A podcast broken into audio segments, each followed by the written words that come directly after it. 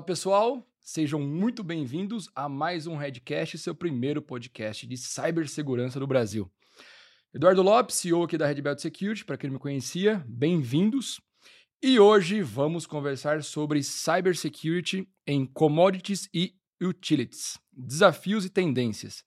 Para quem está imaginando que vamos falar de apenas de OT ou coisa do tipo, tá bem enganado. Hoje eu tô com dois caras, duas feras aqui realmente bem conhecidos no mercado e que nós não vamos trazer apenas suposições, vamos trazer fatos, histórias, bater um papo bem descontraído e de fato com histórias bem, bem legais, tá? Aqui comigo, Marcelo Santos, CEO da Nexa. Prazer em recebê-lo. Obrigado, obrigado por ter aceito o convite e falar exatamente isso. E ao meu lado, Léo Santos. Léo é o gerente de soluções de segurança e risco da LDC América. Léo, obrigado por ter vindo. Eu que agradeço a oportunidade. Vamos que vamos. Vamos que vamos, vai ser um papo legal. Mateuzinho, grande Mateus, não sei, né? A hora que. Quem conhece Mateuzinho pessoalmente, Mateuzinho tem quase dois metros de altura. E essa história de Mateuzinho já pegou já. Obrigado, tamo junto sempre. Tamo junto. Bom, Sempre interessante começar aqui com algumas, uh, alguns dados que eu adoro, né? Falar ali talvez de dados e outras frentes. Antes de mais nada, né? Quando a gente fala de infraestrutura crítica, nós entendemos que ela é vital para o funcionamento de uma sociedade moderna. É, é impossível nós falarmos do que nós vivemos hoje sem olhar para essas indústrias, tá? E quando a gente menciona né, empresas de indústria de energia, agricultura, mineração, metalurgia, óleo e gás, são ambientes extremamente complexos. Né? Estamos aí falando de uma mistura gigante de sistemas, sensores, controles de diversas redes e outras frentes. E aí tem um relatório muito interessante feito pela Barracuda, tá? Que ela entrevistou em torno de 800 gerentes sêniores de TI e de segurança de indústrias, né? inclusive ali infraestruturas críticas. E constatou os seguintes dados: né? os ataques são generalizados. 94% das indústrias pesquisadas reconheceram ter sofrido algum incidente de segurança nos últimos 12 meses. Então a gente já vê que isso talvez não é um relatório feito no Brasil, né? Em alguns momentos a gente não fala, a gente não fica sabendo o que está acontecendo no Brasil. As violações estão afetando as operações. 87% das empresas que sofreram incidente foram impactadas por mais de um dia. E 96% dos líderes empresariais observaram que suas organizações precisam sim aumentar o investimento em cibersegurança. Antes de começar a pimentar o papo, Léo, começar por você, tá?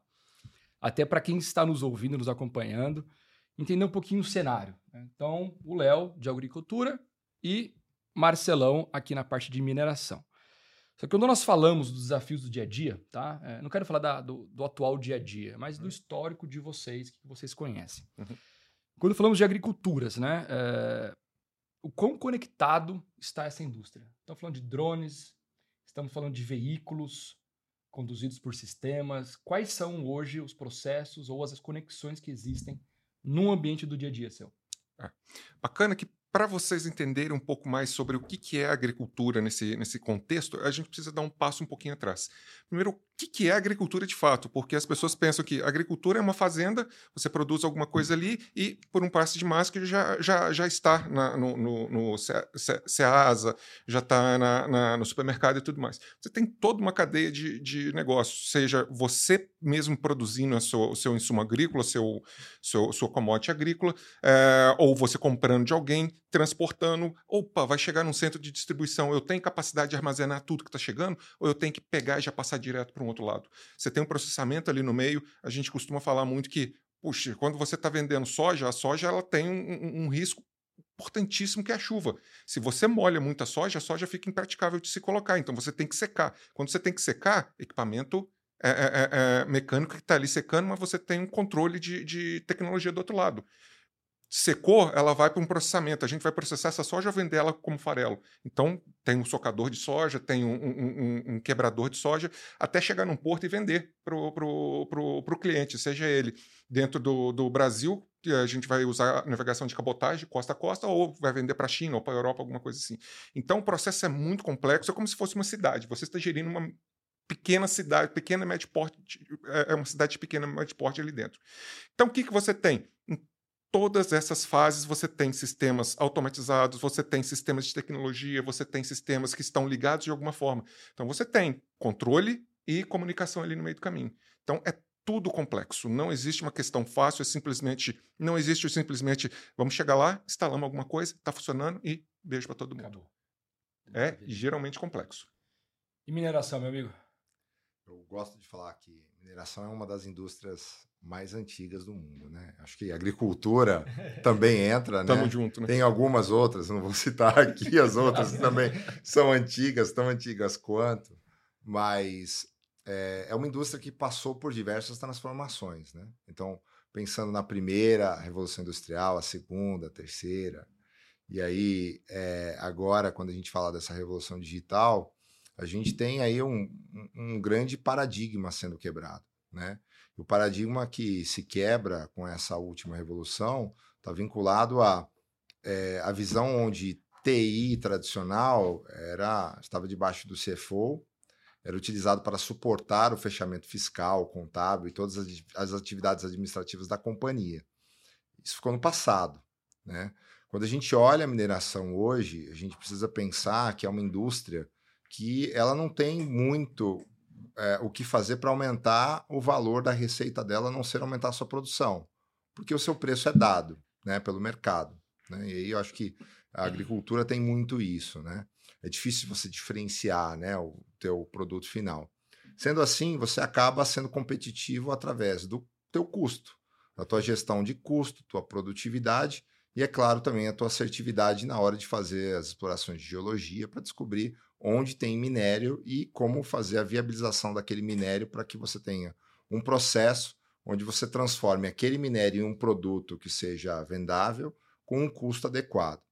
É, quando a gente olha esse mercado sob essa perspectiva, a gente começa a entender que esse mercado vai passar por um processo de consolidação, porque à medida que o tempo vai passando, os recursos é, minerários vão ficar mais escassos, Perfeito. e aí apesar de ter um aumento de preço, as empresas que vão conseguir se manter no mercado são aquelas que vão ter uma maior eficiência no seu processo.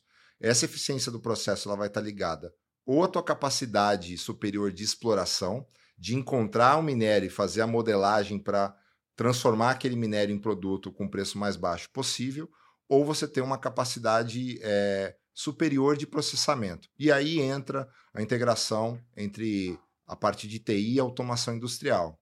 Que aí, através da aplicação de inteligência artificial de outras tecnologias, junto com a parte mecânica e a parte de processo, você consegue sim garantir uma margem de lucro superior. E aí é aquilo que eu costumo falar, né? Empresas que têm margem de lucro superior por um tempo grande são as empresas que vão consolidar o mercado. Então eu vou comprar outras mineradoras menores que não conseguem operar aquele ativo porque eu efetivamente tenho um método de processamento mineral mais inteligente e esse método normalmente está vinculado a algum uso de alguma tecnologia que estava no mundo de TI que agora está sendo aplicada no mundo de automação industrial. Tá vendo, Matheus? Tá vendo? Você achou que você sabia alguma coisa de fazenda? Melhor Menor Veio lá no interior, tá vendo? Vou aprender. Que, né? Ah, umidade da soja. Não, tem muito mais coisa do que é. isso. Perfeito, estamos falando de um grande, grande ecossistema. Então, Sim. isso foi legal para a galera que está aqui né, nos uhum. acompanhando entender que a hora que falamos de superfície de ataque, meu, são várias fases. várias fases. Não é apenas uma, não é apenas distribuição, não é estocagem, não é nada. E tudo isso hoje é controlado via processos, via algo automatizado. Correto? Correto. Em todas sim. as frentes. Então, legal, entendemos que é crítico uh, e para fazer a segurança de ponta a ponta disso. Ou melhor ainda, né? O, relatório ali que eu falei anteriormente, 94% dessas empresas, de um total de 800 empresas, sofreram ataques nos últimos 12 meses. Levantaram a mão e falaram, não, realmente a gente sofreu. E algumas delas, né, grande maioria delas, também pararam por mais de um dia. Isso é uma verdade? Isso acontece? Vocês já viram acontecer? Eu falo que incidente. Olha eu cutucando aqui, ó. Você tem todo dia. Quando você pensa numa indústria, é, vou falar especificamente da mineração, tá? É, tenho mais ou menos 12 anos aí, onde eu passei por várias mineradoras e a gente tinha muito essa proximidade. Você já foi da indústria de mineração Sim. e a gente se conversa, se conversa muito. É, você tem uma série de equipamentos, principalmente os vinculados à automação industrial, que são equipamentos muito antigos, né? São equipamentos que você não consegue aplicar PET, que você não consegue colocar é, uma série de tecnologias de segurança que você pode colocar na rede de TI, que é uma rede um pouco mais é, gerenciável. Quando você olha sobre essa perspectiva, cara, você tem ataque a cada 10 minutos, a cada um minuto. Porque você tem é, um monte de equipamento que não tem patch aplicado, que não tem provavelmente um firmware atualizado, que vai sofrer algum tipo de interferência. Tanto que eu digo que a abordagem de cibersegurança para esse tipo de indústria é completamente diferente se você comparar com uma indústria, como por exemplo, a indústria bancária. Né? A abordagem é diferente. É uma abordagem onde você tem processo integrado, onde você tem safety, onde você tem estratégias de isolamento. Então, existe uma série de outras coisas que você precisa colocar dentro da tua estratégia de cibersegurança para você conseguir ter uma operação resiliente. Eu acho que a palavra mais importante é resiliência e antifragilidade quando você está desenhando a tua estratégia de cibersegurança focado para a área industrial. Então, a minha resposta é, Isso. o cara que estiver falando para você que não tem, o cara tá mentindo. e o incidente tem todo dia. A questão é, qual é a relevância desse incidente para a tua operação? Entendi. Há uma parada ou não há uma parada? Tem parada? Tá bom, não teve parada, mas assim, tem queda de performance? Eu acho que essas são as verdadeiras perguntas que precisam ser feitas para quem trabalha nessas indústrias, né? E aí eu não estou falando só de mineração, não. Pode colocar óleo e gás dentro do, do É. pacote, pode colocar eletricidade dentro desse pacote. Agricultura já não conheço tanto assim, aí eu acho que você pode falar até um pouco disso, mas para essas indústrias de processo que têm equipamentos muito antigos que foram construídos na década de 70, 80, você vai ter esses mesmos problemas. É, o Marcelo fala uma coisa interessante que é quando ele toca no safety. A gente já sabe que a área de indústria, quando você fala a respeito dessas máquinas, você está mais preocupado com a segurança da pessoa do que com o sistema. Então a gente tem essa capacidade de entender de que a gente pode dar um passo atrás, é aceitável algum tipo de, de dano, mas que esse dano não seja colateral para todo o sistema e que ele não impacte vidas. A partir do momento que você está priorizando manter o sistema em troca de uma vida, a decisão sempre vai ser a favor da vida. Mas, é, é, de qualquer forma, você tem esse trabalho de validar, tem esse trabalho de pesquisar o que está acontecendo, é, mapear sua superfície de ataque. Ah, hoje em dia, vocês, estão, vocês sabem que é, é muito, muito ah, ah, divulgado na mídia especializada de que você está trazendo cada vez mais OT ou TA para junto de TI. Tá? Mas ainda assim, existem times específicos em, em, em, em TA. O que, que a gente está fazendo? A gente está colocando pessoas com, com um mindset de segurança dentro desses times e aprendam, ente- entendam como são os processos e vamos sentar na mesa junto com os times de operação, os times de TA e as, as pessoas responsáveis por tomar decisões nesse, nesse, nessa, nessa seara. Então, com isso, a gente consegue mapear o que, que acontece e consegue fazer um pouco mais do, do nosso dever de casa, deixar a, a questão um pouco mais é, segura. Ah, respondendo a sua pergunta, como é o sistema de parada? Talvez a agricultura seja um pouco mais fácil, porque a gente trabalha em sazonalidade. Você tem a, a sazonalidade da soja, você tem a do milho, você tem a do, do, do suco da laranja, você tem do algodão, do café, do arroz e por aí vai. Então você não tem uma unidade atendendo todos esses grãos ao mesmo tempo, todas essas commodities agrícolas. Então, ah, por exemplo, sucos, ela está aqui mais ou menos no interior de São Paulo. Soja, ela está Mato Grosso, Paraná e um pouquinho no Rio Grande do Sul. Ah, algodão está lá para Bahia, norte de, de Minas Gerais. Então você tem esse, esse processo em que, quando um, um- um ambiente ele precisa separado, ele vai separado, mas fora do período de safra, que é o momento que você tem para atualizar os sistemas, para limpar as máquinas e tudo mais. Então, isso te dá um pouco mais de tranquilidade para você poder fazer uma parada programada. Ao contrário de mineração, passei por mineração, passei por óleo e gás, na verdade, passei mais por gás do que por óleo. Hum. E é impossível você ter um, um momento de parada, porque é tudo ao mesmo tempo agora. Ah, a gente precisa fazer uma manutenção no sistema que está rodando Windows 3.11 e a gente precisa trocar para pelo menos XP. Sem pensar, cara. Operação aqui é 24 por 7, 365, dependendo do ano, 366. Então, então a resposta é assim, tudo bem, precisa parar? Precisa, tá bom. A gente vai parar em fevereiro de Dia 2025. Dia 30 de fevereiro de é 2025, isso, se é planeje. E não pode parar tudo, Não pode. É, É só Por parte. porque o sistema de manutenção tem que estar no ar.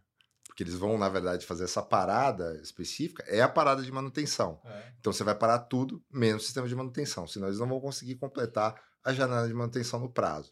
Então, assim, quando a gente fala que é realmente 24 por 7, é, É, é essa a realidade.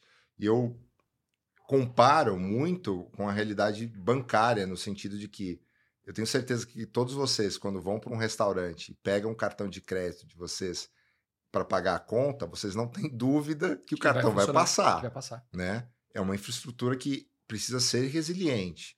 Quando a gente fala dessas indústrias de processo, é, elas precisam é, entender e aprender dessas outras que já têm um nível de resiliência maior sobre como elas mantêm os sistemas digitais delas rodando com essa resiliência e antifragilidade. E aí é um grande desafio, até um desafio cultural para essas empresas, né, de entender esse tipo de processo. Aí você está falando de gás, pega o exemplo, né, da Colonial Pipeline, Sim. 2020, os valores aumentaram 45%, Isso. né, já que eles eh, abasteciam, ou abastecem, né, na verdade, toda a costa leste Dos Estados dos Unidos. Estados Unidos e foi um baita de impacto. Agora uma perguntinha. Adoro essas perguntinhas. É, é sabido por todos nós, né, que nós temos grupos já, é, cybercriminosos no Brasil pelo menos, que não eram cybercriminosos, né, ou seja, digitais, e que eram sim, são sim grupos conhecidos, meu, por roubo a bancos, né, carros fortes, daí em diante. E eles começaram a virar um pouco o canhão para a parte digital. Então, ataques, o famoso é, roubar o celular e daí em diante, vai para uma casinha, vai para um celeiro, conseguem fazer roubos digitais e isso começou a reduzir, talvez, eh, morte, vítimas, sequestros, porque se tornou digital. Para que a gente fala do impacto a indústrias, eh, ou que as indústrias vão ser hackeadas ou tentativas, eu já vi gente falar assim, pô, mas nunca foram antes, por que agora vão ser, né? Pô, porque estão se transformando em digital. Só que esse nunca foram antes, é, eles não têm, algumas pessoas não têm a menor ideia de que mineradoras, agricultura, ah, e mineradoras com certeza, óleo e gás, são, na verdade, também alvos, e eram, e são durante vários e vários anos atrás, de grupos realmente criminosos. Né? Para desde sequestrar ali um caminhão ah, transportando talvez ah, gasolina ou óleo ainda não refinado, quando nós já vimos já até gente quebrar o cano antes de chegar na refinaria ou pós-refinaria e fazer esse desvio. E aí eles conseguiram mapear literalmente pela pressão que estava chegando na, na ponta final. E a hora que a gente olha para essas partes, né? Você já passou por algum momento, alguma crise, algum incidente de segurança física que hoje também é lá atrás, lá no passado, que hoje se torna um risco à segurança digital? Ah, eu, essa pergunta é uma pergunta espinhosa. né? É espinhosa. espinhosa. Por isso que ele começou. Tem Vamos que começar tomar a cuidado tacar com o que fogo vai falar. É, não, brincadeira à parte, o que eu posso te dizer é que está sempre vinculado ao produto. Esse é o ponto. Né? Então, não é vinculado a, a especificamente a um negócio mineração, mas está vinculado ao tipo de minério que a empresa vai trabalhar. Então, você tem aí desde diamante e ouro, onde esse problema é um problema muito sério, até algumas outras indústrias que pegar minério de ferro, ninguém vai querer roubar um caminhão com, Uma viga de, com, de com as- né? é, com aquele material. Então, é, é, como eu vejo isso, né? Para essas indústrias que trabalham com produtos de alto valor agregado, e aí a gente está falando de é, integração entre roubo físico e roubo virtual, né? O que você precisa ter é uma estratégia de cibersegurança muito alinhada com a estratégia de segurança patrimonial. Que legal. Porque se você não tiver essa estratégia alinhada, você efetivamente não consegue responder de maneira adequada. E aí, vou trazer alguns casos né, da mineração, olhando para essas empresas que têm um produto com um maior valor agregado, ou não vou nem falar de valor agregado, porque a gente está falando de indústria, né, mas eu falo onde você tem um alto valor para um volume menor e uma facilidade de transportar. É, eu me recordo que em 2016 a 17, um, uma das discussões que a gente tinha entre algumas mineradoras era sobre a ocorrência, não, 18, perdão, 19 em 2018. é o uso de drones sobrevoando operações de mineração. E aí é, não é especificamente o uso de drones para fazer alguma ação relacionada a é, da própria mineradora para fazer inspeção. Não, não era, não, não era da própria. São drones estranhos sobrevoando a unidade operacional. E aí você tem várias hipóteses que se levantam, né? Por que, que esse cara tá com esse drone aqui em cima? Pô, o cara tá passeando, o cara tá curioso.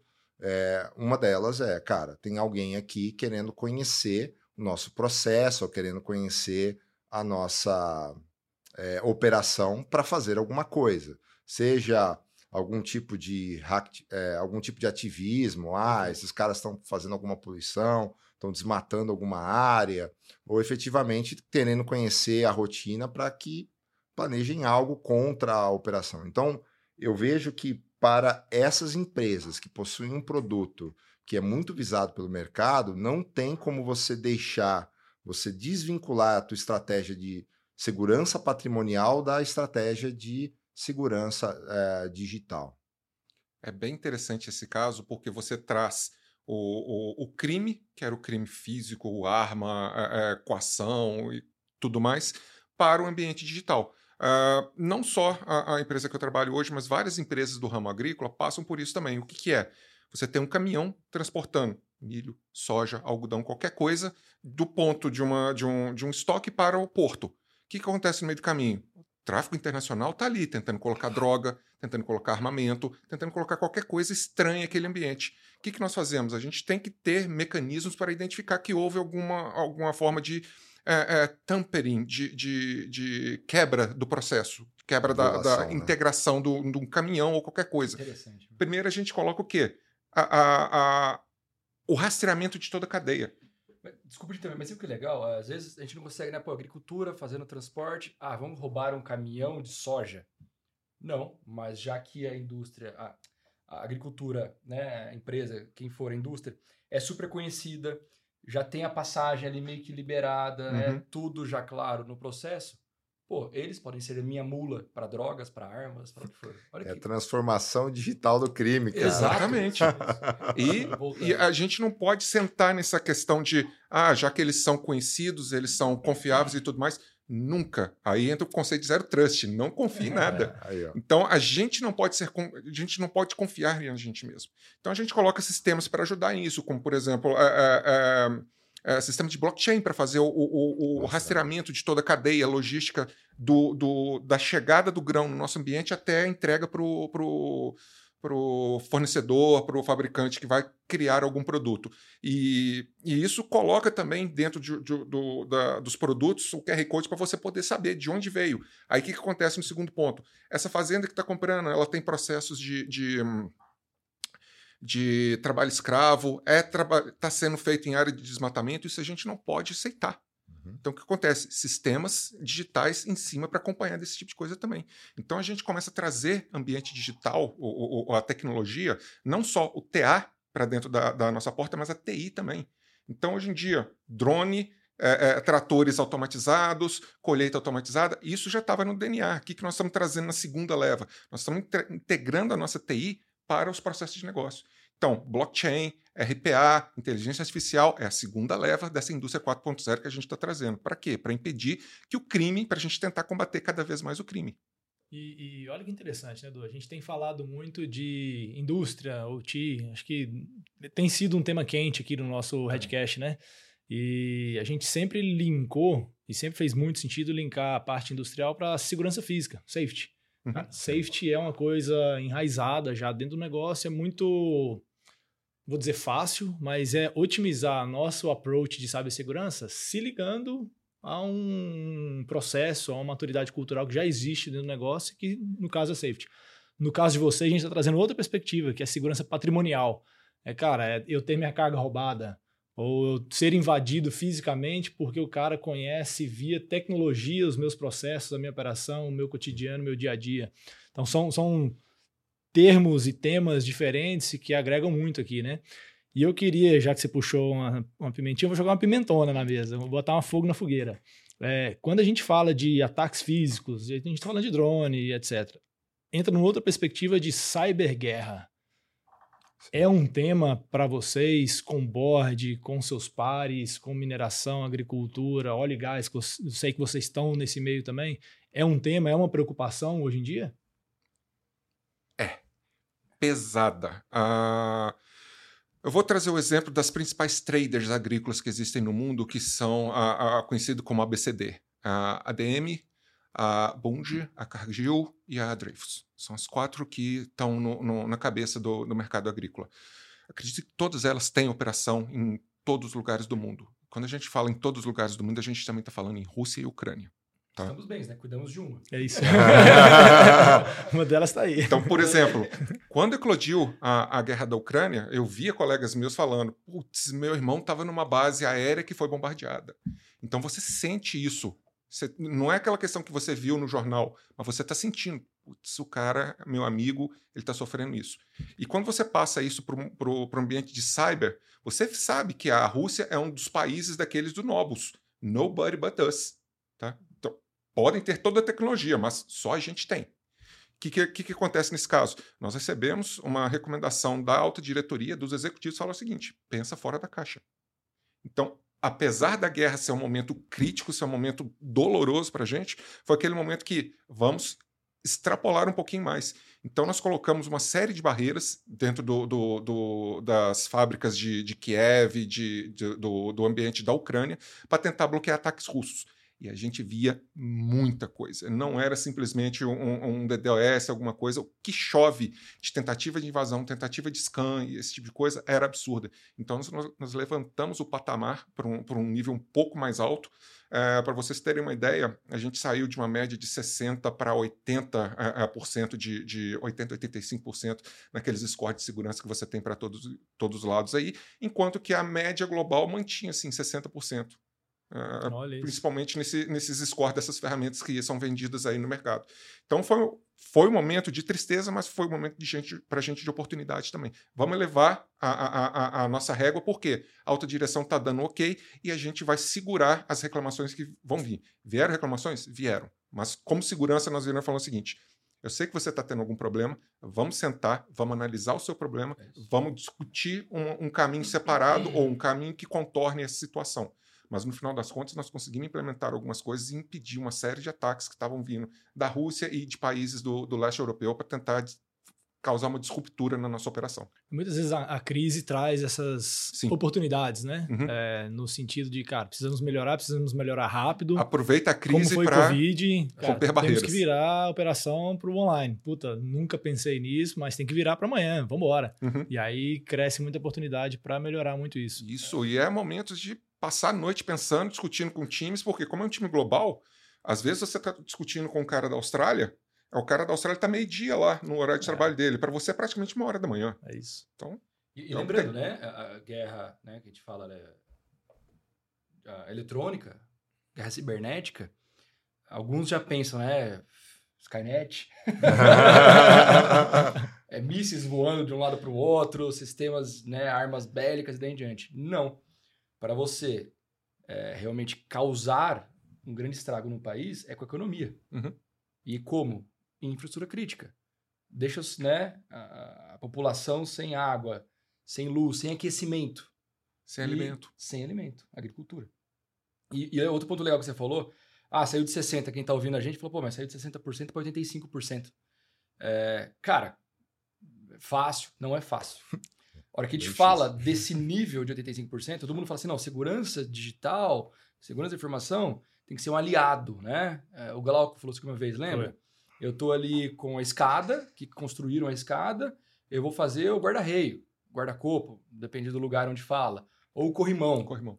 né? Para as pessoas se segurarem, e eu não vou impedir de criar a escada. Claro. Mas a hora que eu estou falando de uma segurança de 85%, eu estou sendo sim é, inibidor de alguns acessos uh, algumas liberações que possuíam, e eu estou falando não. Mas você se torna ali aquela segurança também de falar não. E algumas vezes é necessário, é necessário. se você estiver alinhado com o negócio. Acho que o grande ponto é esse, você está alinhado com o business, é para lá que o business precisa ir. Fala, amigão, quero muito chegar lá, preciso de chegar lá com você, mas esse pedaço eu não abro mão. Porque eu estou impactando minha segurança física, patrimonial e etc. Só de curiosidade, a gente tinha uma meta de um ano em chegar a esses 75%, 80%. Em dois meses nós chegamos. Mas a gente tinha um planejamento de vamos conversar com as áreas, vamos entender o que, que isso vai impactar e tudo mais. Na verdade, com, a, com o apoio da diretoria, o processo se inverteu.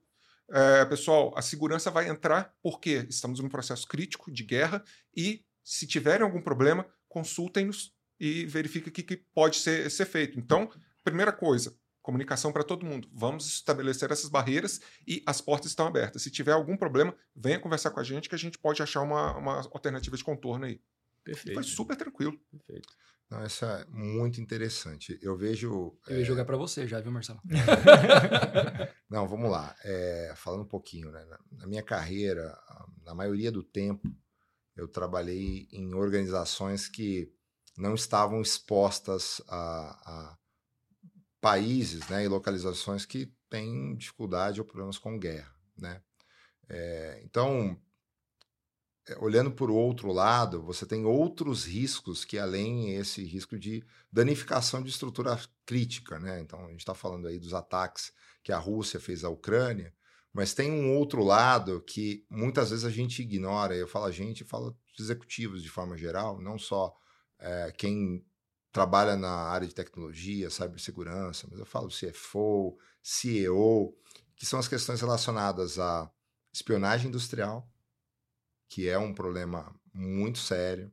É, todo tipo de sabotagem que você pode receber por teu concorrente. E aí, quando você abre a tua questão dessa guerra digital para além da, da, dos ataques direcionados para danificar a estrutura, mas você coloca roubo de propriedade intelectual no meio, aí você vai ver que todas as indústrias elas estão expostas a esse tipo de problema. E esse é um problema que eu considero muito grave também, porque é, ele passa debaixo do radar, ele passa despercebido. Né? Então, quando você fala de danificar uma infraestrutura crítica de um país, você vê um investimento focado daquele país e das organizações, porque eles reconhecem esse risco como um risco que, se materializado, ele vai causar um prejuízo muito grande para aquele país, aquela região, aquela organização.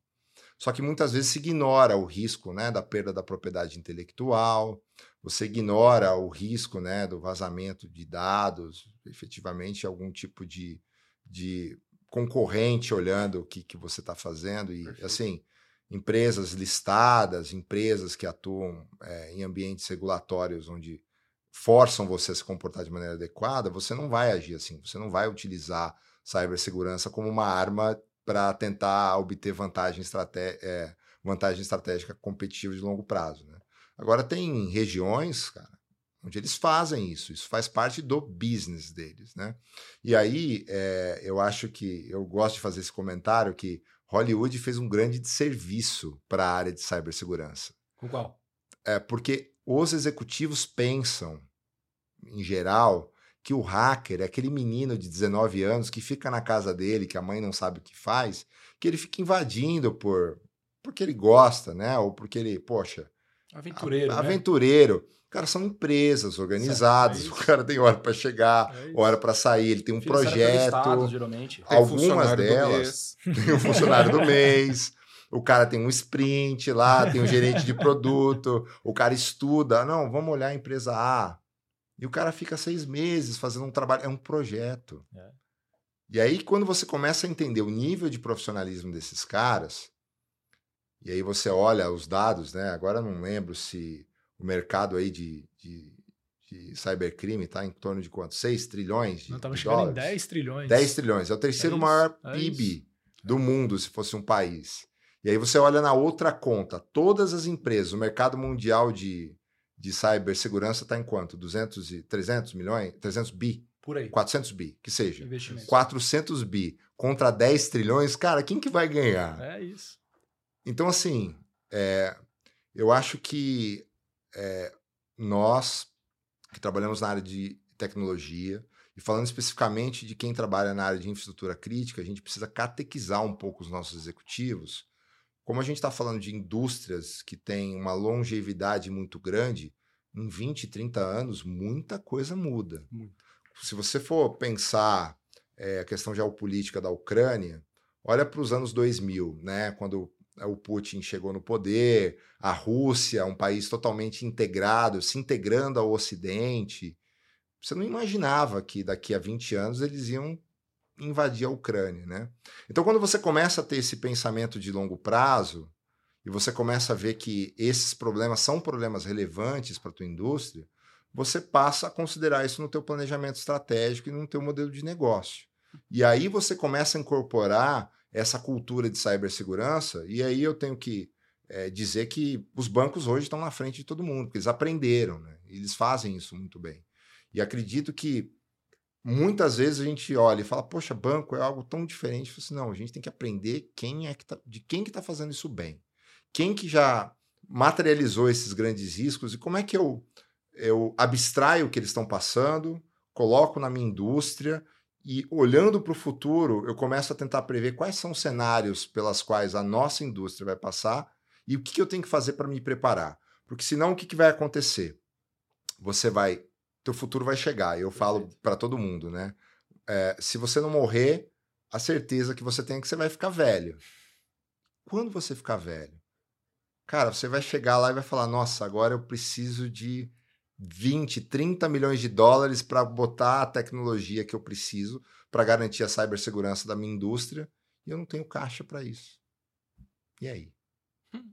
Então, no longo prazo, eu entendo que o investimento em cibersegurança, é, aliado com a, um bom planejamento estratégico, vai ajudar as empresas até a suavizar e inclinar um pouquinho essa rampa de investimento e de mudança cultural, para que daqui a cinco anos, daqui a dez anos, quando você tiver uma mineração totalmente automatizada, você esteja preparado para lidar com o cybercrime, porque o cybercrime está se preparando.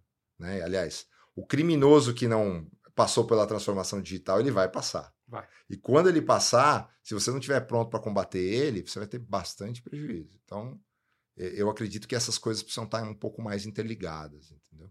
O, o grande problema que eu vejo hoje em dia não é convencimento pelo menos no, no, no, ramo da agricultura, não é o convencimento da, do executivo. Uhum. Porque o executivo sabe, o executivo ele, ele sabe que ele tem que usar tecnologia para diminuir a margem operacional e ter lucro lá na frente. Isso é ponto pacificado entre todo mundo. Uhum. O que acontece é, você volta para o fazendeiro, você volta para o cara que produz ali na ponta, você tem uma visão do, daquele cara sentado no cantinho ali, com chapéu de palha, um mato na boca, uhum. mais ou menos quando eu quando eu estou em Belo Horizonte, em Minas Gerais. é, o que acontece é o seguinte: esse pessoal ele já não é mais assim. Não. Ele já é um pessoal digitalizado. Eles querem entrar em contato com você através de é, é, é WhatsApp, através de Telegram, através de Signal. Tá? Então, tem pessoas que estão prestando atenção nesse tipo de coisa. Então, o foco agora é tratar essas pessoas. São nossos. É, é, é, é nossa equipe? Não, são parceiros nossos. Então, a gente começa a dar uma olhada nos parceiros, no, no, no, nos nossos fornecedores, nos nossos clientes. Para quê? Porque esse pessoal que vem de, uma, de, uma, de um histórico um pouco mais é, pé no chão, enxada na mão, esse tipo de coisa, a nova geração ela já está vindo completamente digitalizada. Então, a gente, além desses caras virem completamente digitalizados, a gente tem que ajudá-los a pensar um pouco mais de segurança também. E isso é um dos desafios que a gente tem hoje em dia dentro do, das empresas agrícolas. Esse ponto é um ponto interessante, porque é vinculado à tua cadeia, né? Ou uhum. seja, a, a, empresa cabeça da cadeia, a, mais a, a empresa mais relevante da cadeia, ela não pode se preocupar com a cibersegurança somente dela.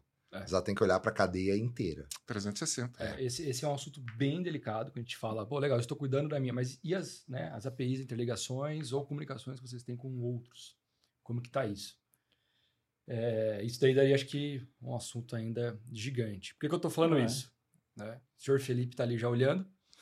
Já chegamos nos 40 e poucos minutos tá, de podcast. Voou. A conversa estava boa, né? Tá boa ainda. Assim, né? Não. Tem muita gente nos acompanhando, muita gente nos ouvindo, pessoas do mesmo segmento ou não, mas vamos sempre compartilhar conteúdo, né? A ideia é essa aqui. Se vocês dois pudessem compartilhar alguma vivência, alguma experiência, alguma dica, quando a gente fala de infraestrutura crítica, para quem também está na mesma ideia, no mesmo ramo, no mesmo segmento, ou está pensando, com relacionado à segurança digital, né? Dicas básicas, é, uma, se for possível. Você tem alguma em mente que vem agora, Léo, que você poderia compartilhar? De cara, a primeira coisa que eu vejo é o seguinte: é, primeiro, acho que muitas pessoas já falaram isso e eu vou bater na mesma tecla. Você vai ser atacado. Fato. Não se, mas quando. Então, se prepara para o momento de ataque. É, ele pode ser extremamente dolorido ou mais ou menos tranquilo, depende da sua preparação.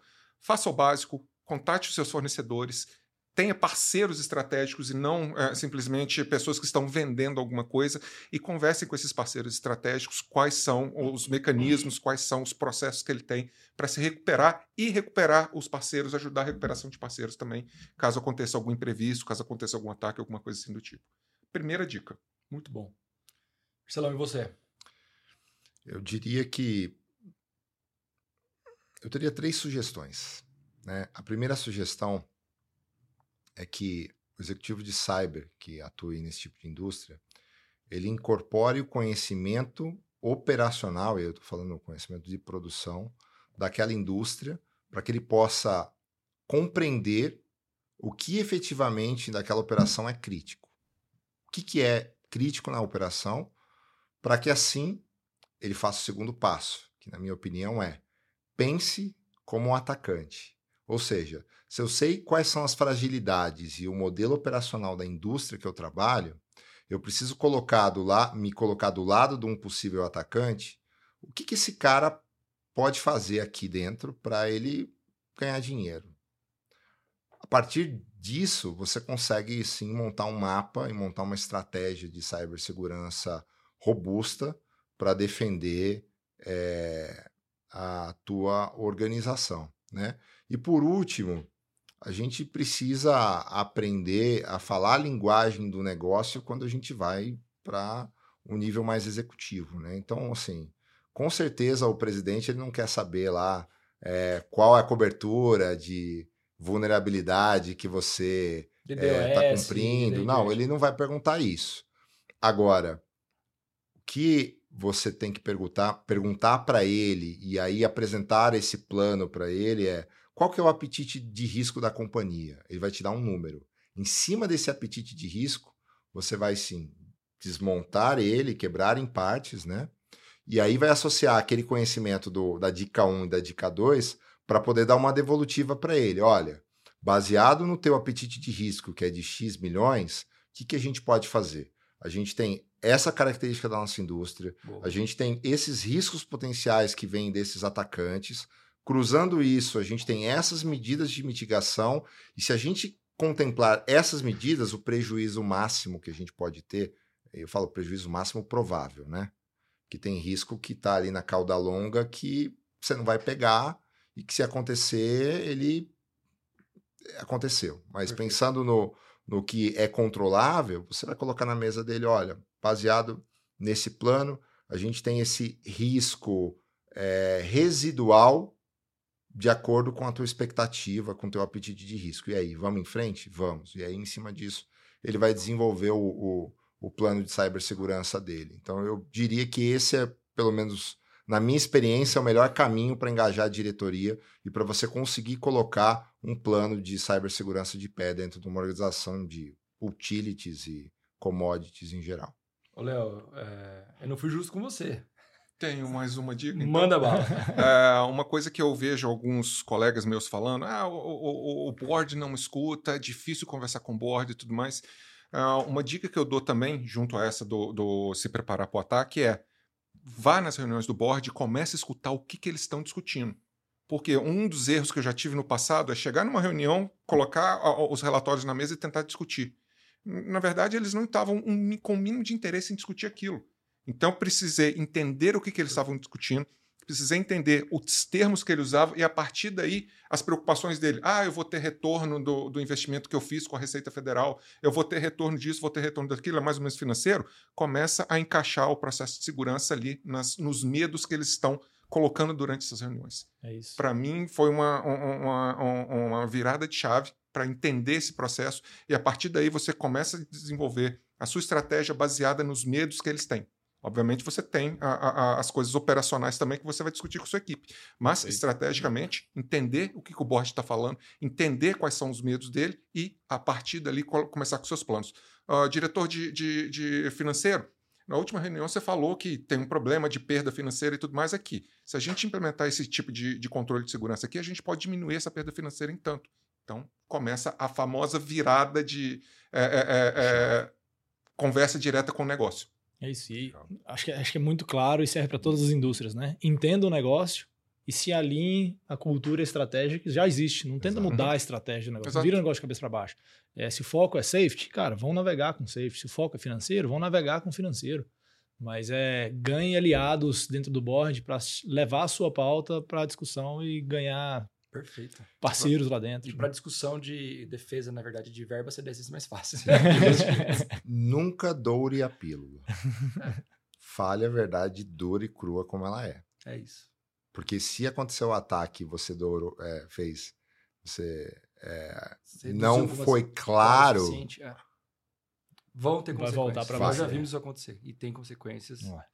de cargos, de pessoas. Vixe, o negócio é grande. Sim. Gente, baita bate-papo. É, falei que seria legal, falei que seria diferente. E se para mim voou aqui, imagino para quem tá assistindo aí também. De novo, Marcelão, agradeço imensamente a Obrigado. participação. Léo, muitíssimo obrigado. Eu que agradeço. Maurício que tá ali também, né? Ali no back, ali com a gente. Ai, de vocês que estão né, nos acompanhando e algum dia quer participar, ouvinte, algo do tipo aqui, avisa ali pra gente que a gente convida vocês, tá bom? Eu fico inventando umas coisas legais, né? Põe pra- põe pra Gabriel gestionar depois, né? o telefone vai começar a tocar, hein? Vai, pipoquinha no cantinho, mais. Felipe louco, com barulho. aquele homem.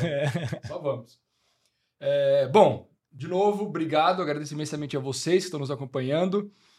Isso é para vocês, falo toda vez. Conteúdo, compartilhamento de conteúdo. Eu acho que é o que é uma das principais armas que nos ajuda contra essa parte aí do cybercrime.